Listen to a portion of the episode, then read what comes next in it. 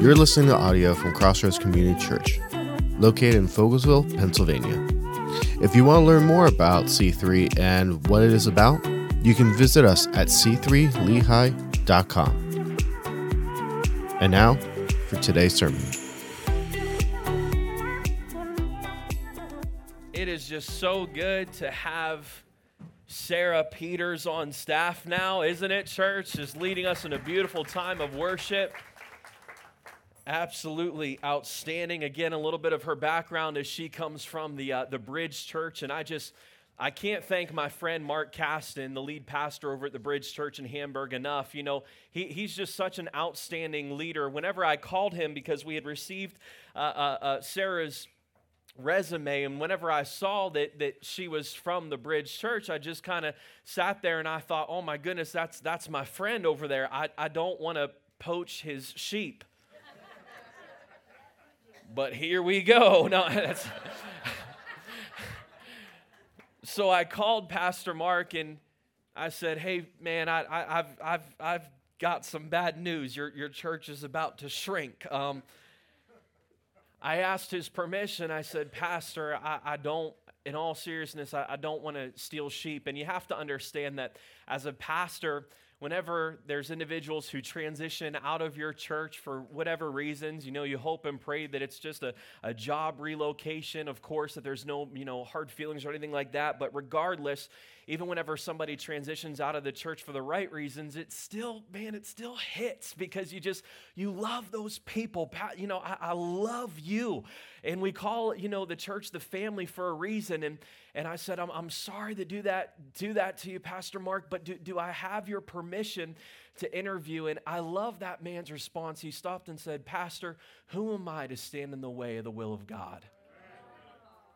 And I'm telling you, church, I, I've been in full-time ministry now for around ten years plus, and I've grown up in ministry as a pastor's kid, and I can count on one hand how many times that a pastor has responded with that kind of heart.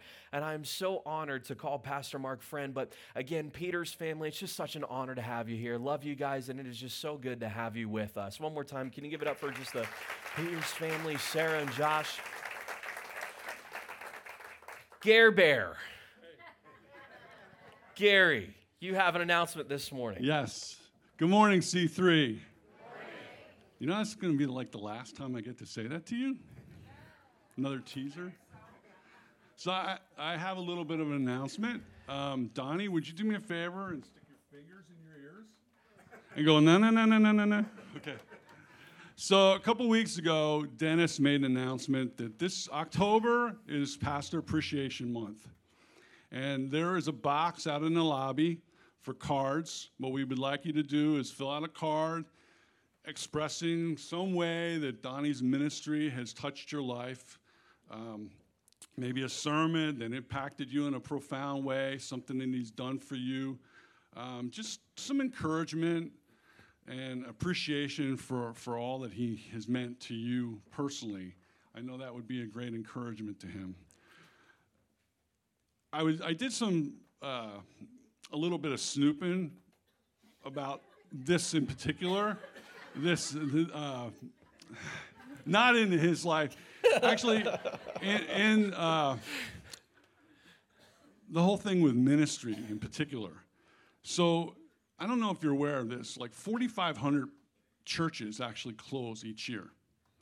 fifteen hundred pastors and ministers drop out of the ministry every month. fifty percent of all pastors deal with depression on some, some level. Why is that? Because there's a tremendous amount of stress.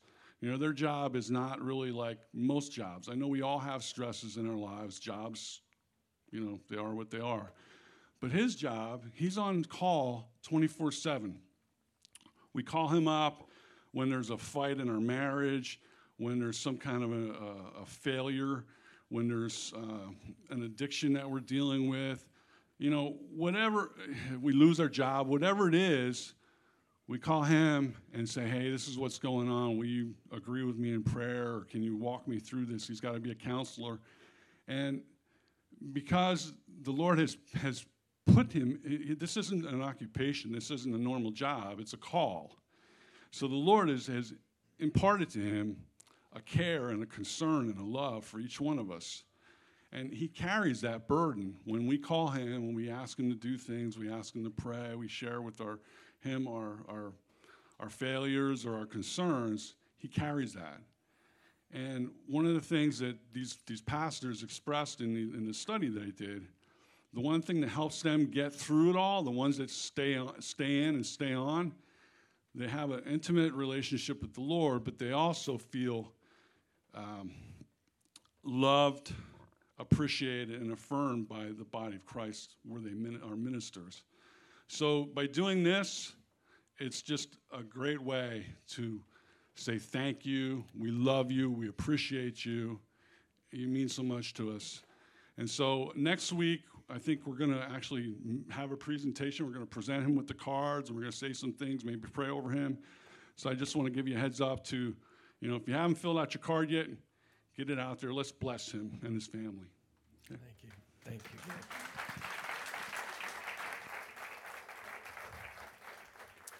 It's an honor to serve. A couple announcements that I want to go over uh, this morning. October twenty-ninth, uh, there's something happening on October twenty-ninth. There's a new name that's going to be coming for the church. Have you heard? Let's hear it. Oh, get behind me, Satan. October twenty-ninth, we're going to be releasing the new name of the church, and, and thank you so much for being good sports for the most part about it. I've only received a handful of death threats. One from a popular church tambourine player.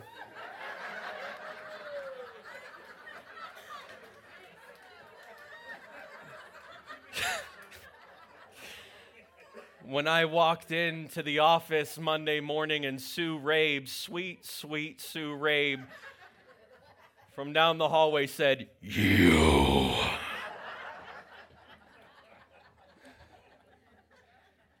And in a loving tone said, "I'm going to throw things at you, Pastor."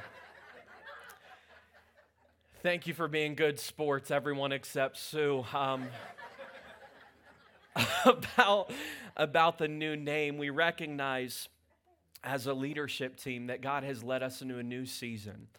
And scripturally, when God leads people into new seasons, you'll notice that a name change happens.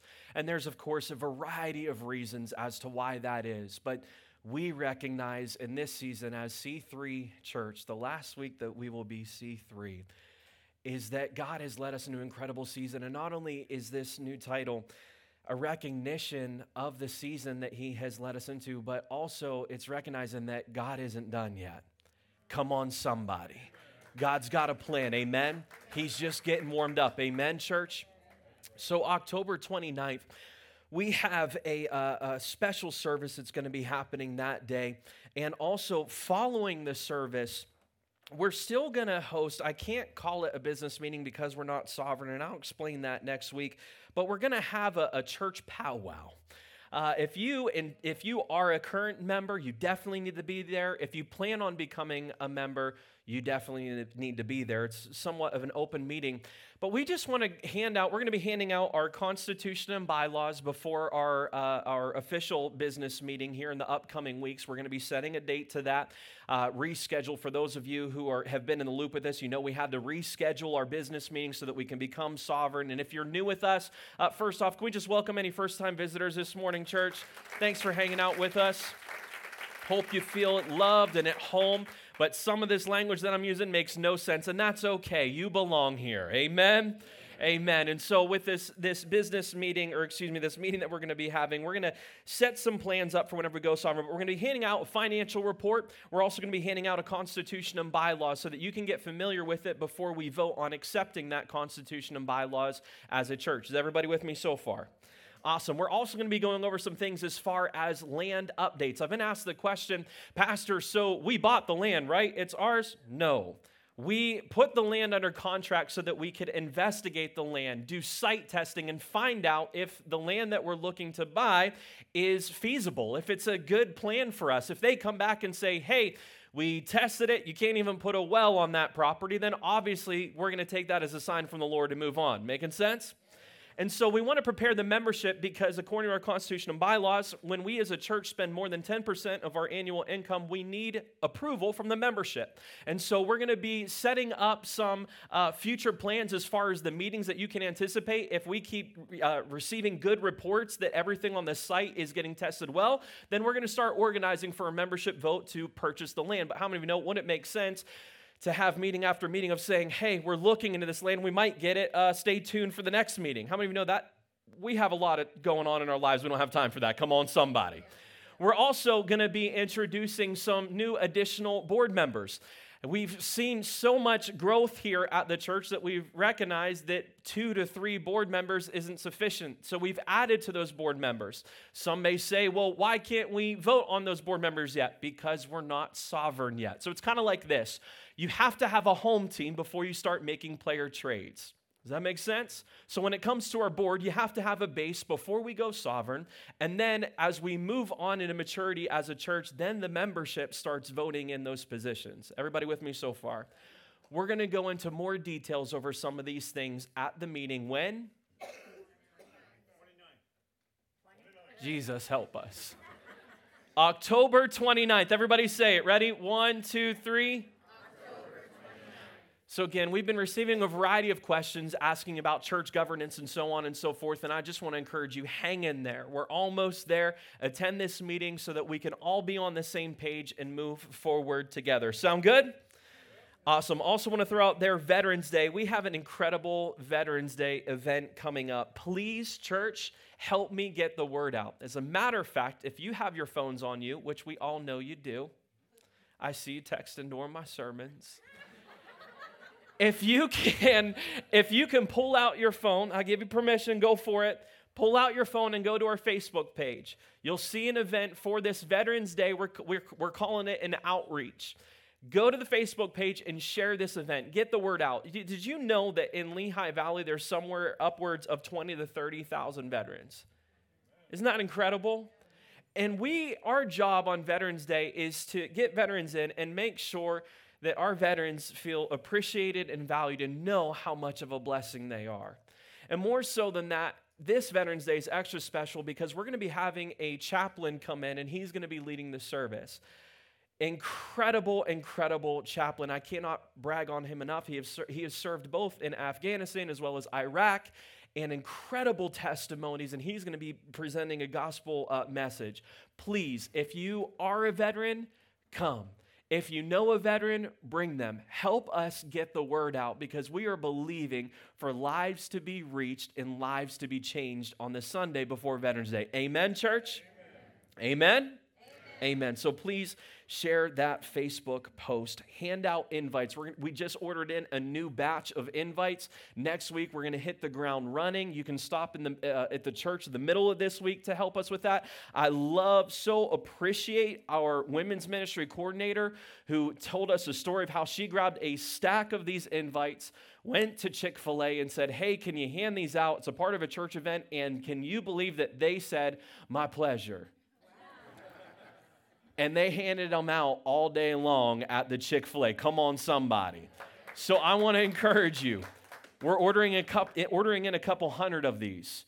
Take them to your gym. If you don't go to a gym, get a gym membership. Take them to the gym. Handle them, hand them out. Leave them at the grocery store checkout lines. I want to encourage you. Help us get the word out. Sound good? Awesome. Hey, if you would turn with me to Romans chapter twelve, that's where we're going to be spending a majority of our time uh, together here this morning. Again, that's Romans chapter twelve. Today is the final week of our series titled, When Evil is No Longer Hiding, and everyone said, wow, that's heartbreaking. We were going for awe. That's, and everyone said, there we go. Jesus in Matthew chapter twenty-four is asked about signs for the end times. What is it going to look like? What are the signs going to be that, that precede your return? And he gives this list of, of to many of us that are many of us are familiar with. He gives us this list, and he talks about false teachers and, and prophets pulling people away from the faith. And something that I find ironic is when it comes to false teachers, every Christian thinks that they're not in their church. He talks about persecution and persecution increasing. He talks about natural disasters increasing and this being equivocated to birthing pains. He talks about wars and rumors of wars.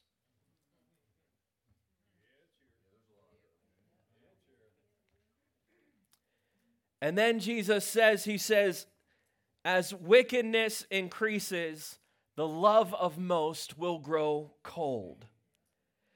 And what Jesus is teaching us in this word in the Greek actually means cold, similarly to a dead body, that there's no life in it anymore. And he actually says this, and you'll notice that he doesn't just say there'll be no love in the world. He, he kind of uses this as a covering for, to include church. And we read about this in Revelation, where we read about a church that, that, that forsook its first love. And so I think, church, that then it becomes a warning for us to make sure that our love doesn't get cold. And can we be real this morning, church? How many of you are willing to admit by show of hands that it is difficult to maintain a fervent, passionate love for others each and every day? Oh, yeah, some of y'all are getting released right now. Chains are just breaking. So we're somewhat warned that you and I have to make sure that that, that flame of love in our hearts doesn't grow cold, because it's not just a warning for the world, it's a warning for us. Can I get an amen? Amen. There are signs in our culture here in twenty twenty-three all around us that our love has gone, has grown cold. I don't want to spend too much time on this list because I feel like sometimes we come to church to escape some of these reports that I'm about to give. And so if you'd please forgive me for that.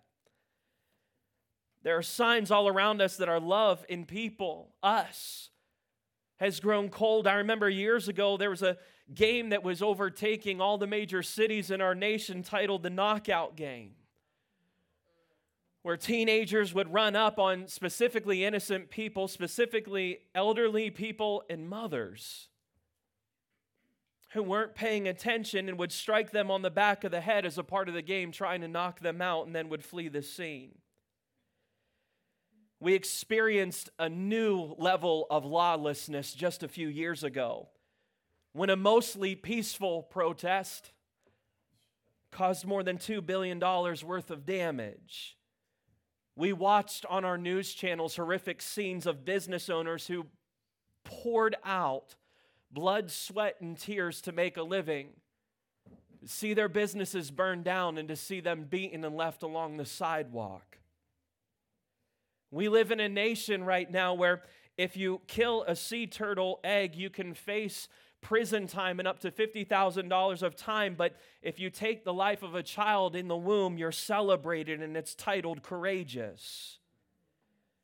We see blatant corruption as these, as there are various court cases that occur on our mainstream news, and all of a sudden the case is completely dropped because someone had enough money. We see that love has grown cold when mainstream society has rejected the very thought of standing up for the most innocent among us, and they come against movies that seek to raise awareness about child trafficking. And in the midst of this despicable, detestable culture, in, in the midst of this culture, you and I are faced with the challenge to make sure that our love doesn't grow cold. Seems like an impossible task, doesn't it? And throughout all of this, all of these occurrences and happenings in our nation, there's a common feeling, even represented in this sanctuary here this morning. There's a common feeling that you and I, that we are all suffering at the hand of evil. And the problem with this is if you have ever suffered from great evil, you know how easy it is for evil to overcome you.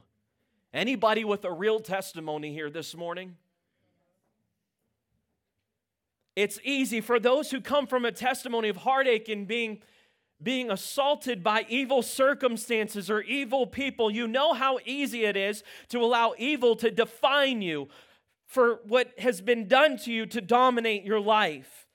And it, when it dominates your life, when, when, when evil dominates your life or hurt, then it, it affects the depths of your heart to the point where it, it, it can impact your mood, your emotions, and your attitudes. It weighs on you, and it, it causes you to, to have a difficult time processing feelings of hate and anger and revenge. And little by little, as these feelings that stem from the overall feeling of like we're all suffering from evil, as this settles into our hearts, we as the church, we as Christ followers, are at risk of letting our love grow cold. Scripture tells us, though, that the evil that you have suffered does not need to define you. Come on, somebody. What has happened to you, what has happened to us, does not need to define us. It is Christ alone who defines us. God says in His Word that you and I are in Christ. God's Word says, do not be overcome by the evil that surrounds you or the evil that has been done to you. Something better is possible for you, but only possible in Christ. Come on, somebody. You can overcome evil with good, and that's our objective in twenty twenty-three. As Christians, we are called to fight evil. It's a part of our God-given purpose. You and I are never once called to bow down to the idols that culture demands us to bow to. As Christians, we're called to fight evil. So it's kind of like, well, Pastor, where do we start with that, right? Like, there's an extensive list here that we've got to go through. Where do we start with? Well, I would say first and foremost, pray. All right, good to see some Christians made it out today.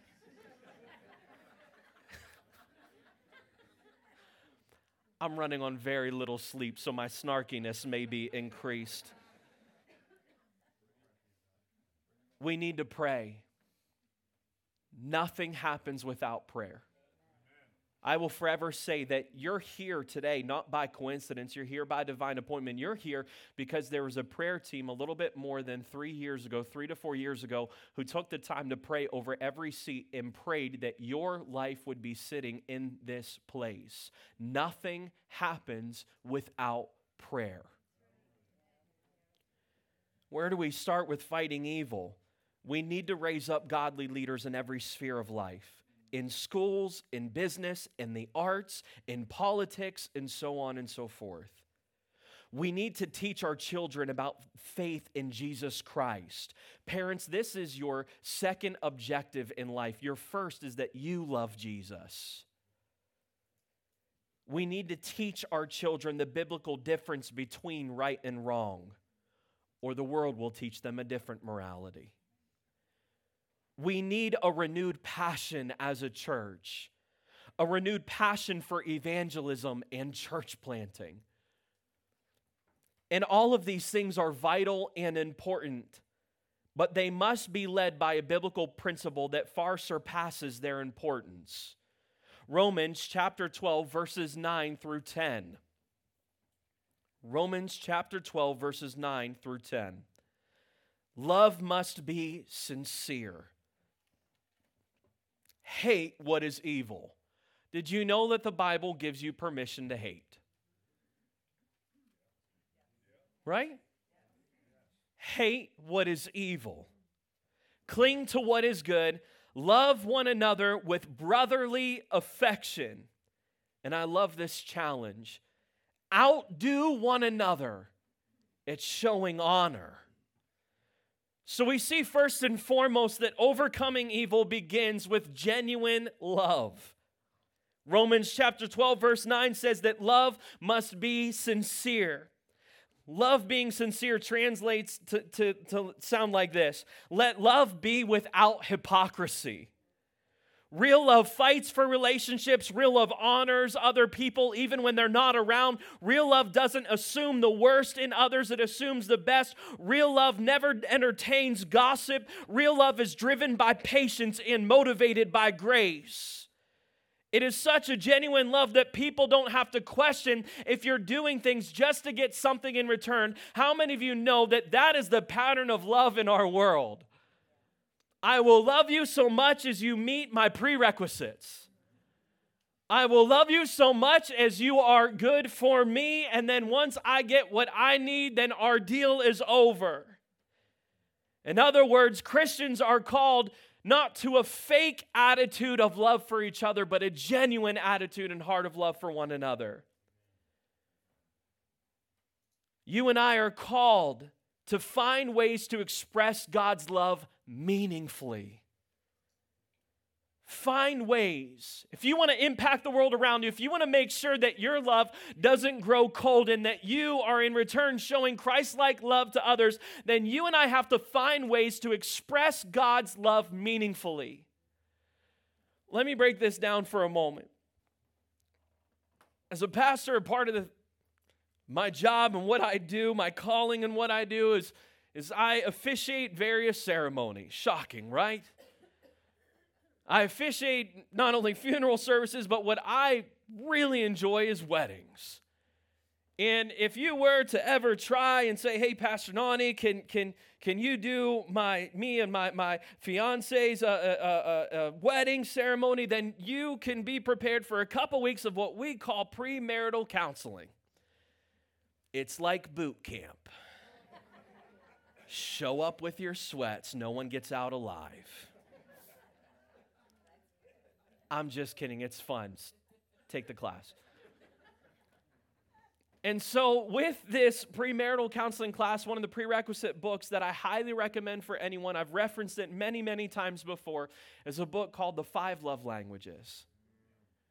It is so imperative because this five love languages really breaks down what we're talking about here out of Romans twelve, that you have to show love in meaningfully ways. And, and hear me, meaningfully ways as in it means something to the other person. Five love languages, it reveals that sometimes we become selfish even when it comes to communicating love. That we often communicate love in the way that we want to receive love without even considering how the other person wants to receive love. For example, some people, their love language is a meaningful gift. It means the world to them that you didn't just buy something for them because it was on sale. Husbands, listen up, take notes. You didn't buy something just because it was on sale. For somebody who says, you know what, my love language is gift giving, it means that your gift meant something, that you thought about them. You thought about their likes and their dislikes. This is really good stuff for the husbands this morning, I'm just saying. That you thought about their likes and their dislikes, what speaks to their heart, and you purchased a gift based off of that criteria, not your own. For some, it's physical touch. A hug, or if it's your spouse holding hands, it makes that person feel valued. It causes their heart to well up. For some, it's acts of service that cause them to feel love. A helping hand or coming over to help them fix something or getting chores done around the house, whatever it may be, that means the world to them and that speaks love to them on their level. The point of this book is this: find out how others receive love and show them love, and ultimately, that's genuine love. Genuine love is whenever you push yourself aside, consider the other person, and do what is best for them. Come on, somebody. And in Romans twelve, if you want to make sure that your love doesn't grow cold, you and I are called to think about others more than we think about ourselves. And it's from that genuine love, from that place of genuine love, when things really start to change. Overcoming evil means this, just like Romans chapter twelve, that we hate what is evil and cling to what is good. You see, some of us, we, we rip this scripture off where we say, okay, I hate what is evil, now what? And we forget the latter part, cling to what is good. Pastor, how can, how can love and hate be a part of the same command? Isn't that contradicting? Well, scripturally, we have to recognize that sin damages our lives and takes advantage of the innocent, and that breaks the heart of God. And if you and I are going to have the same heart that God has, then you and I are called to hate the same things that He does. And did you know that God is passionately against sin? Amen, church? As a culture, it's the weirdest thing how we've gotten this weird Christian hybrid that says you can love Jesus and He's not concerned with the way that you live, and that's just a lie from the pit of hell.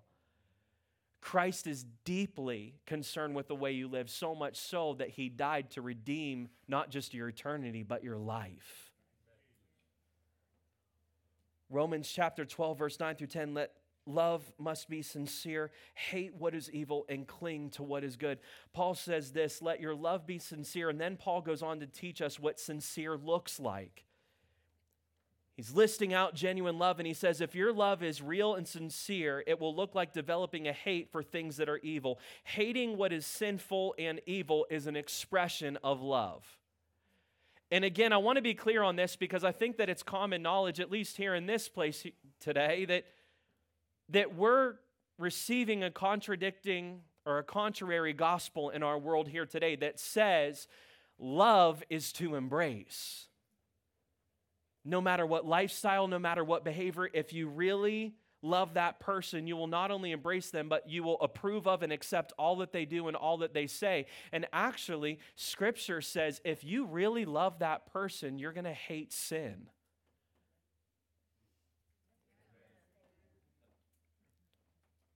Hating what is sinful and evil is an expression of love. And I'm not talking about, and again, we're going to get to this in a moment, I'm not talking about hating people.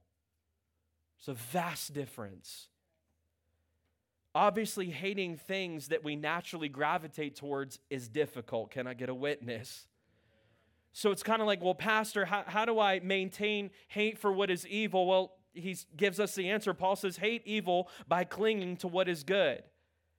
What does it look like to cling to good? You see, some people, have you ever met someone who just loves drama in their life? Dear Lord, do not point to your neighbor at this moment. Some of you, I can see the grin on your face. You're like, don't do it. Some people, they love conflict. They can't have relationships without drama, without belittling the other person. They can't have a conversation where you're like, hey, how you doing? I'm good, but have you heard of how so-and-so's doing? Some people, that their relationships flow out of this obsessive passion for conflict. And someone that struggles with this, they have to learn how to love peace and seek to uplift others and seek to be content, meaning they have to learn to cling to what is good, to cling to peace. If you don't know how to socialize without having an alcoholic beverage in your hand, if you don't know how to socialize without waking up the next day hungover, can we be real this morning? Then you've got to learn how to redefine what it means to go out. And this involves clinging to healthy habits of socialization. It's not enough just to say, I hate those things. We as a church are really good at throwing out commands without giving the manual. We're really good at throwing out, hey, don't do this. But did you know the follow-up process to that is how? By clinging to what is good. It's not enough just to hate evil. We've got to work on replacing it with good things. This is, is this making sense this morning, church? If there are relationships in your life that tempt you to be influenced and bring you into sin in your life, you've got to learn to cultivate friendships that are rooted in Christ. There is such thing as such things as healthy biblical boundaries. Cling to the good, Christ-centered friendships. Do you see the pattern here? Does this make sense? It's not enough just to hate something, and we stop the process nine out of ten times at that, at just shouting at the world and saying, don't teach that to our kids, don't do this, and, and there is a time and place for that, but we've got to work on our follow-up process. Amen? If you're not happy with the curriculum that your children are being taught in your school, which, by the way, you shouldn't be happy with the curriculum that is being taught to your kids in school, then you and I have to take a stance to not only shout and raise a banner and say, stop teaching this, but offer alternative curriculum that leads them in a better way. Every area of our lives, it's not enough to just, and sometimes we pray for this over and over and over again until we're blue in the face. I'm just going to stop sinning, stop sinning, stop sinning. Replace. For everything that you struggle with, God has something better for you. Satan counterfeits. It's what he does. So whatever Satan offers, God has something better, more beneficial for your life. It's not enough to just hate evil. Evil must be replaced. This is Paul's Holy Spirit-inspired strategy. He says, if we are going to overcome evil by doing, we, we are going to overcome evil by doing these things out of genuine love and replacing evil behavior with Christ-centered good behavior. Notice that Scripture doesn't say, hate who is evil. It says, hate what is evil. Our calling is to win people to Christ. Amen, church? There's no such thing as hating someone to Jesus. Remember that the enemy isn't people. The enemy is Satan. Romans chapter twelve, verse ten says, love one another with brotherly affection. Outdo one another in showing honor. Love one another with brotherly affection and outdo one another in showing honor. Overcoming evil means that this genuine love is displayed in a brotherly way. There are two specific Greek words in Romans chapter twelve used for the word love. The first one in verse nine is philestrogos, which is descriptive of a familiar love. It's kind of like this. It's the kind of love where, do you have those relationships in your life where when you're with a certain person, you don't have to worry about coming up with the topics for the conversation? You guys know what I'm talking about?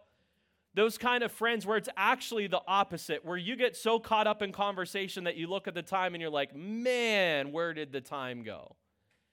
It's also, it's that kind of familiar love, as in this person, typically it's a childhood best friend.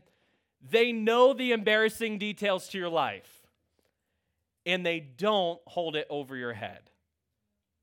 They'll call you on the carpet whenever it's time for you to have accountability, but they'll do so in a loving manner. This kind of love, it, it doesn't feel self-conscious about the discussions that you have. It's just free-flowing.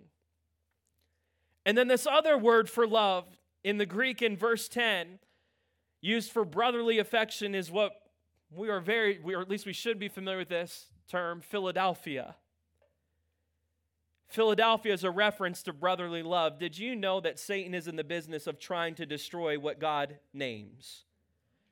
And it is no coincidence that Philadelphia, it's a biblical word for brotherly love, and yet we're familiar with some of the things that happen in this city. Pray for Philadelphia.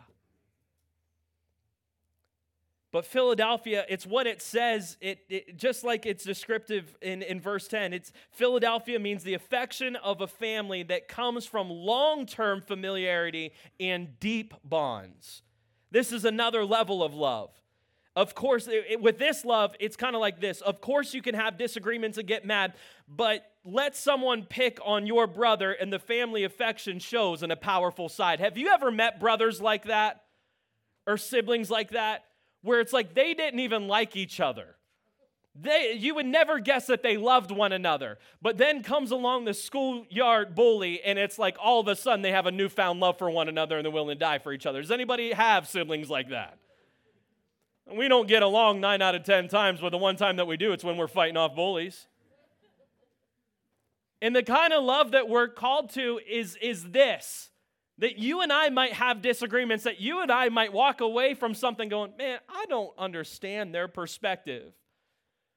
But when evil comes to face us, we're right there with one another, willing to take on the fight. This kind of love comes with a shared loyalty and a sense of belonging that surpasses most normal friendships. And this is the kind of love that you and I are called to for one another. You and I can make sure that our love doesn't grow cold by loving brothers and sisters in Christ as brothers and sisters. So, Pastor, how do we develop brotherly love for one another? First and foremost, remember the love that Jesus showed you. Your being and who you are flows from your relationship in Jesus Christ. It is from our relationship with Jesus that we learn what true love is. How many of you know that you cannot give away that which you do not possess yourself?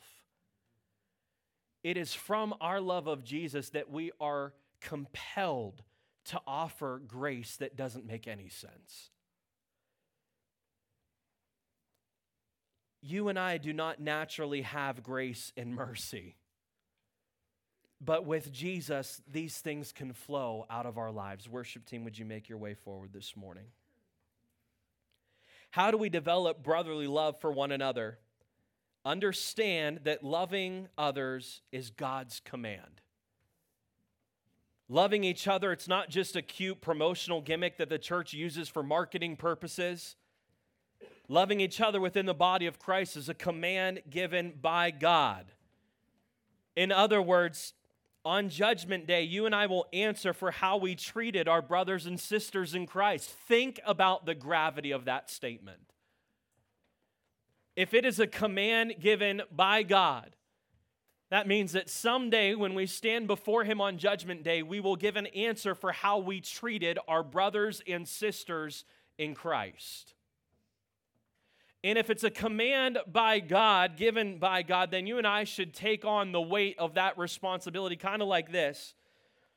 Scripture says that God's word is eternal. From His mouth came life. From God's word, and His word alone, the planets are formed. And you and I have existence. And from that same word, that same eternal word, He looks at us and gives us the command to love one another with brotherly and sisterly affection. I think that loving each other is highly undervalued in today's culture. We like to talk about, you know, show me the blessing. We love to gravitate towards teachings that are predicated on, on, again, what can I reap from this the most? We gravitate towards worship and teachings on prayer and so on and so forth. We gravitate towards all these different teachings, but when was the last time that you gravitated towards a teaching that taught you how to put up with others? I believe that in these last days that God prioritizes us loving each other, and He's looking for the church to move that up on our priority list. How do we develop a brotherly love for one another? Don't dishonor the work of God by focusing on the works of the flesh. Don't dishonor the work of God by focusing on the works of the flesh. We're all a work in progress. Come on, somebody. Every single one of us has rough edges that are smooth, are, are currently undergoing work to be smoothed out. Even as Christians, each and every one of us still have worldly tendencies that we are currently working through.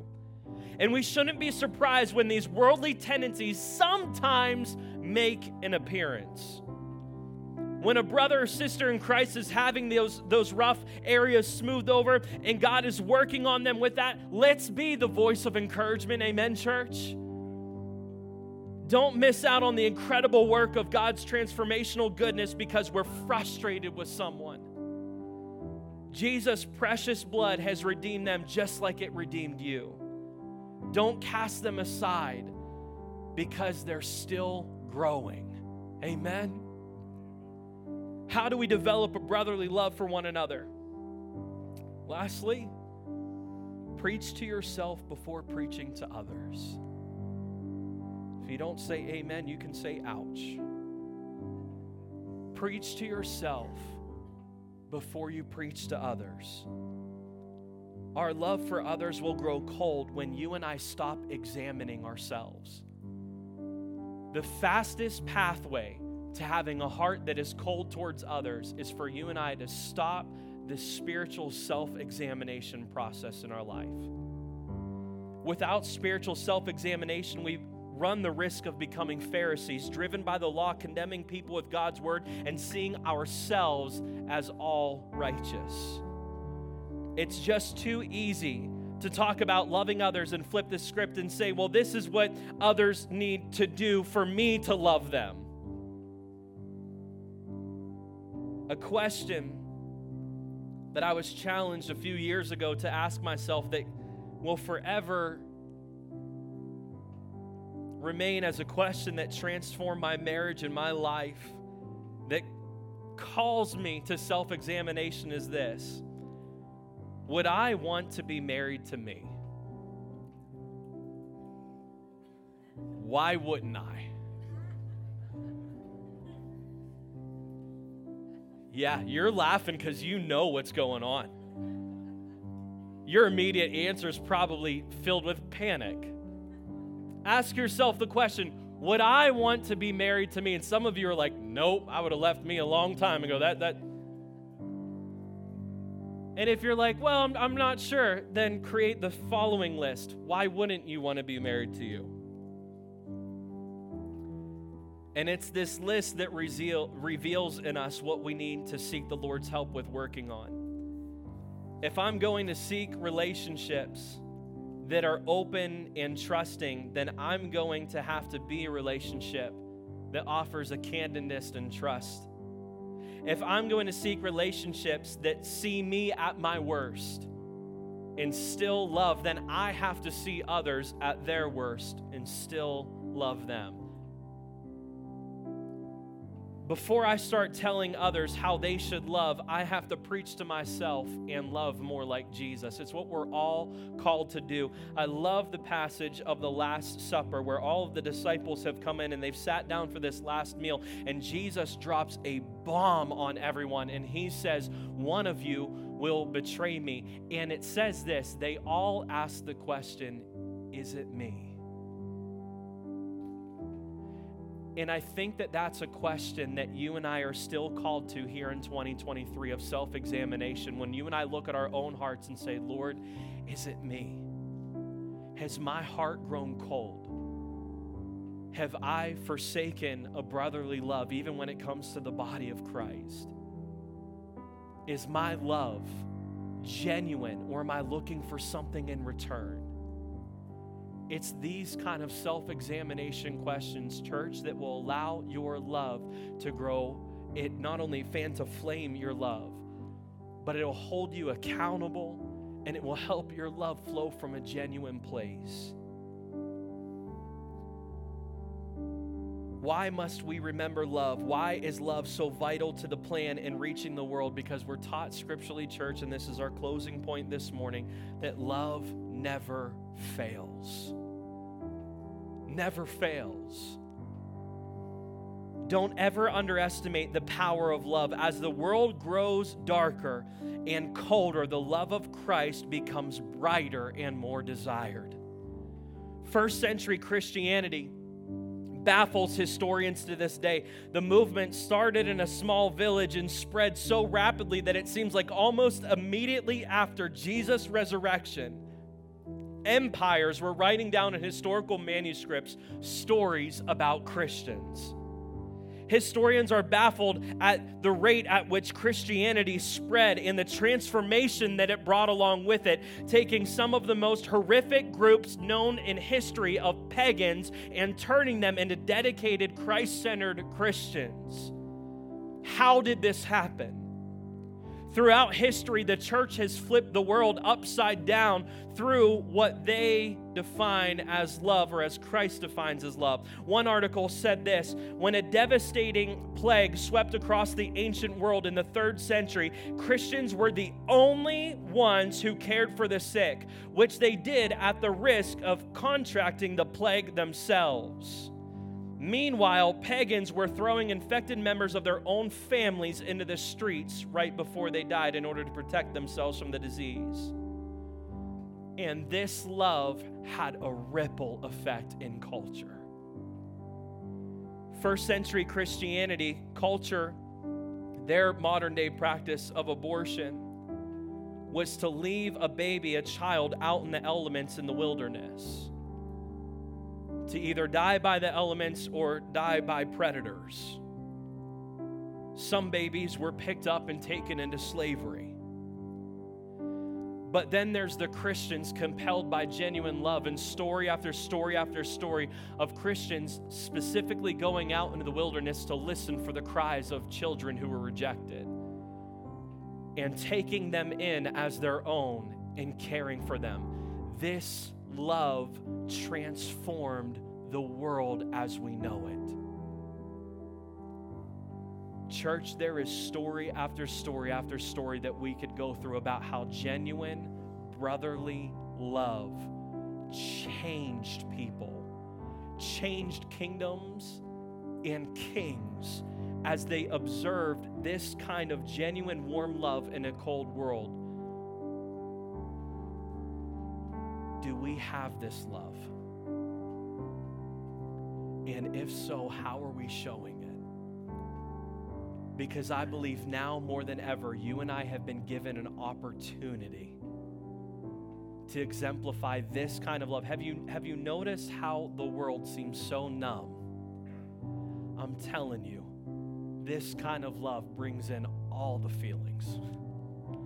And when it is lived out and exemplified in a Christian's life, people will begin to ask questions and your witness will grow. Would you stand with me this morning?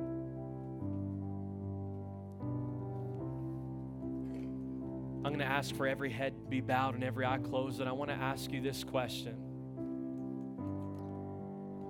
Has your love grown cold? Jesus says in the last days that the love of many will grow cold. And I believe that we are heading towards the last days. Therefore, we're susceptible to this temptation to just grow numb along with the culture, to step back. But I believe that Christ is calling us out of that.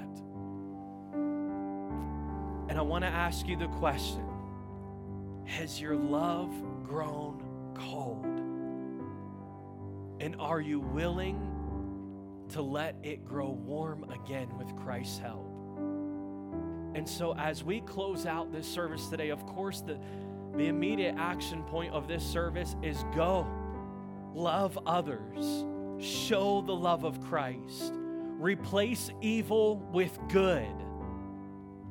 But before we get there, I think that you and I have an obligation to reach out to Jesus, because the only way that we are going to attain love in this world is if we seek the Lord and His help. So with every head bowed and every eye closed, if you're here today and you say, you know what, Pastor, I need to pursue His love again because I'm struggling. If that's you, and we're just going to be real for a moment, if that's you, would you just lift your hand and hold it up on high as, a, again, a sign of surrender? If that's you, come on, church. If you're if you're struggling to keep that love going and you're saying, Pastor, culture has been infecting my spirit. I've been trying to keep my head up of the water. I, I'm not thinking positively. I, I'm just waiting for the triumphal return of Jesus. I'm... I've been absent-minded. I haven't been doing the, the will of God. I, I, I'm just kind of waiting this whole thing out, or maybe there's some bitterness that has seeped in. Maybe you feel inflicted by evil on a personal level. You're like, Pastor, I feel like I've been taking beating after beating after beating these past couple years. And friend, if that's you, Jesus wants to remove those burdens off of your life and not only introduce you to a love, but with His love comes freedom. And today he wants to impart that freedom on your life. If that's you, would you just hold your hands up high if you're ready for that? And would you, in your own words, just begin to ask him, Lord, would you fill me with your love? It's something that Pastor Donnie can't give this to you. Gary can't come back up here and give this to you. Ministry leaders in this place can't give this to you. This is a love that only comes from Jesus. And some of you are like, Pastor, it doesn't make sense. I know it doesn't. All of a sudden, you're standing there asking him, Jesus, would you reveal yourself to me? And all of a sudden, you start to feel these harsh, hardened feelings on your life begin to just melt away. It doesn't make sense. It only comes from Jesus. So for these next few moments, friend, for the sake of your life, for the sake of your children, for the sake of being an effective witness, for the sake of being the kind of church that Jesus is looking for before his return, would you begin to just chase after his love this morning? Say, Jesus, help me.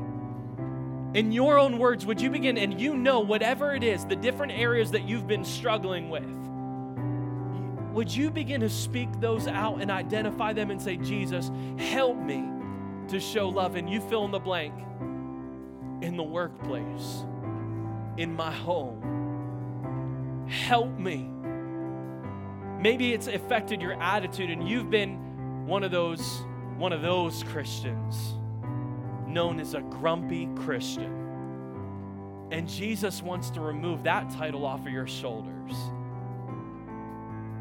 Friend, when you and I are so consumed with bitterness, I'm telling you, our love grows cold. For these next couple seconds before we sing, this last chorus is our declaration, recognizing his love that is poured out in our life so that we can pursue, not only pursue his love, but give his love away. Would you make sure that you don't leave this place with regret, but seek the Lord and his help. And I'm telling you, he'll show up. Worship team, would you lead us? Church, would you sing this out?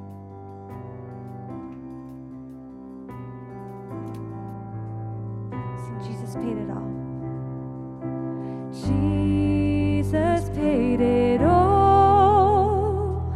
All to him I owe.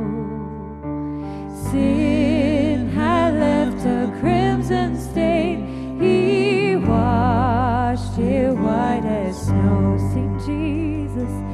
Jesus paid it all.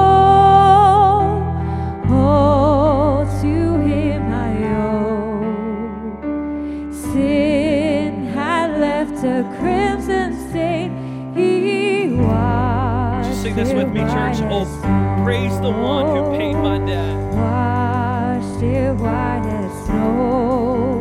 He washed it white as snow. Sing this with me. Oh, praise the one. Oh, praise him. And oh, praise the one who paid my debt and raised his life up from the dead. Oh, praise the his love into your heart, into your life. Let everything else just wash away, melt away. Let that coldness just fall to the wayside. Oh, praise the one who paid my debt and raised his life up from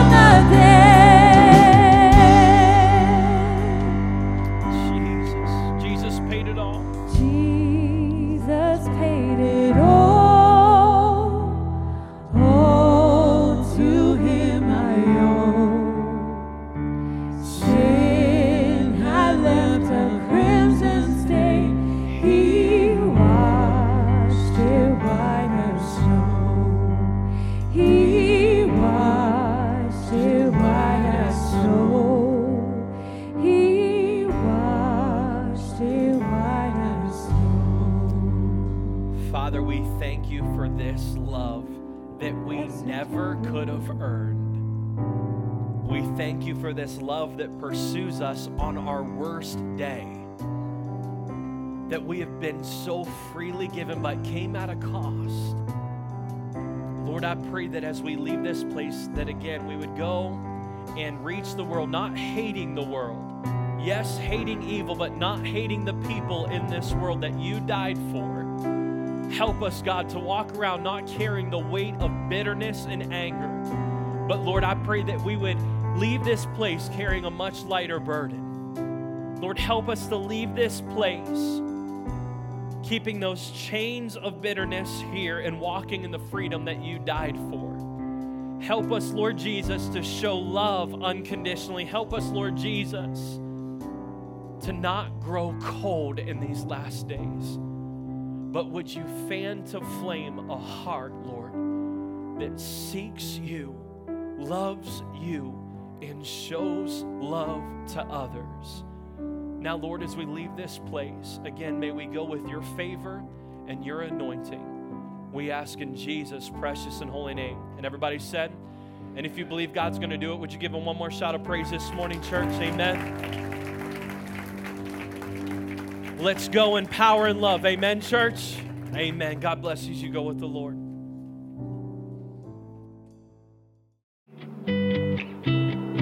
This has been an audio recording from Crossroads Community Church. If you'd like to get in contact with us or learn more about us, you can follow us on social media at C three Lehigh or email us at info at c three lehigh dot com. We'd love to hear from you.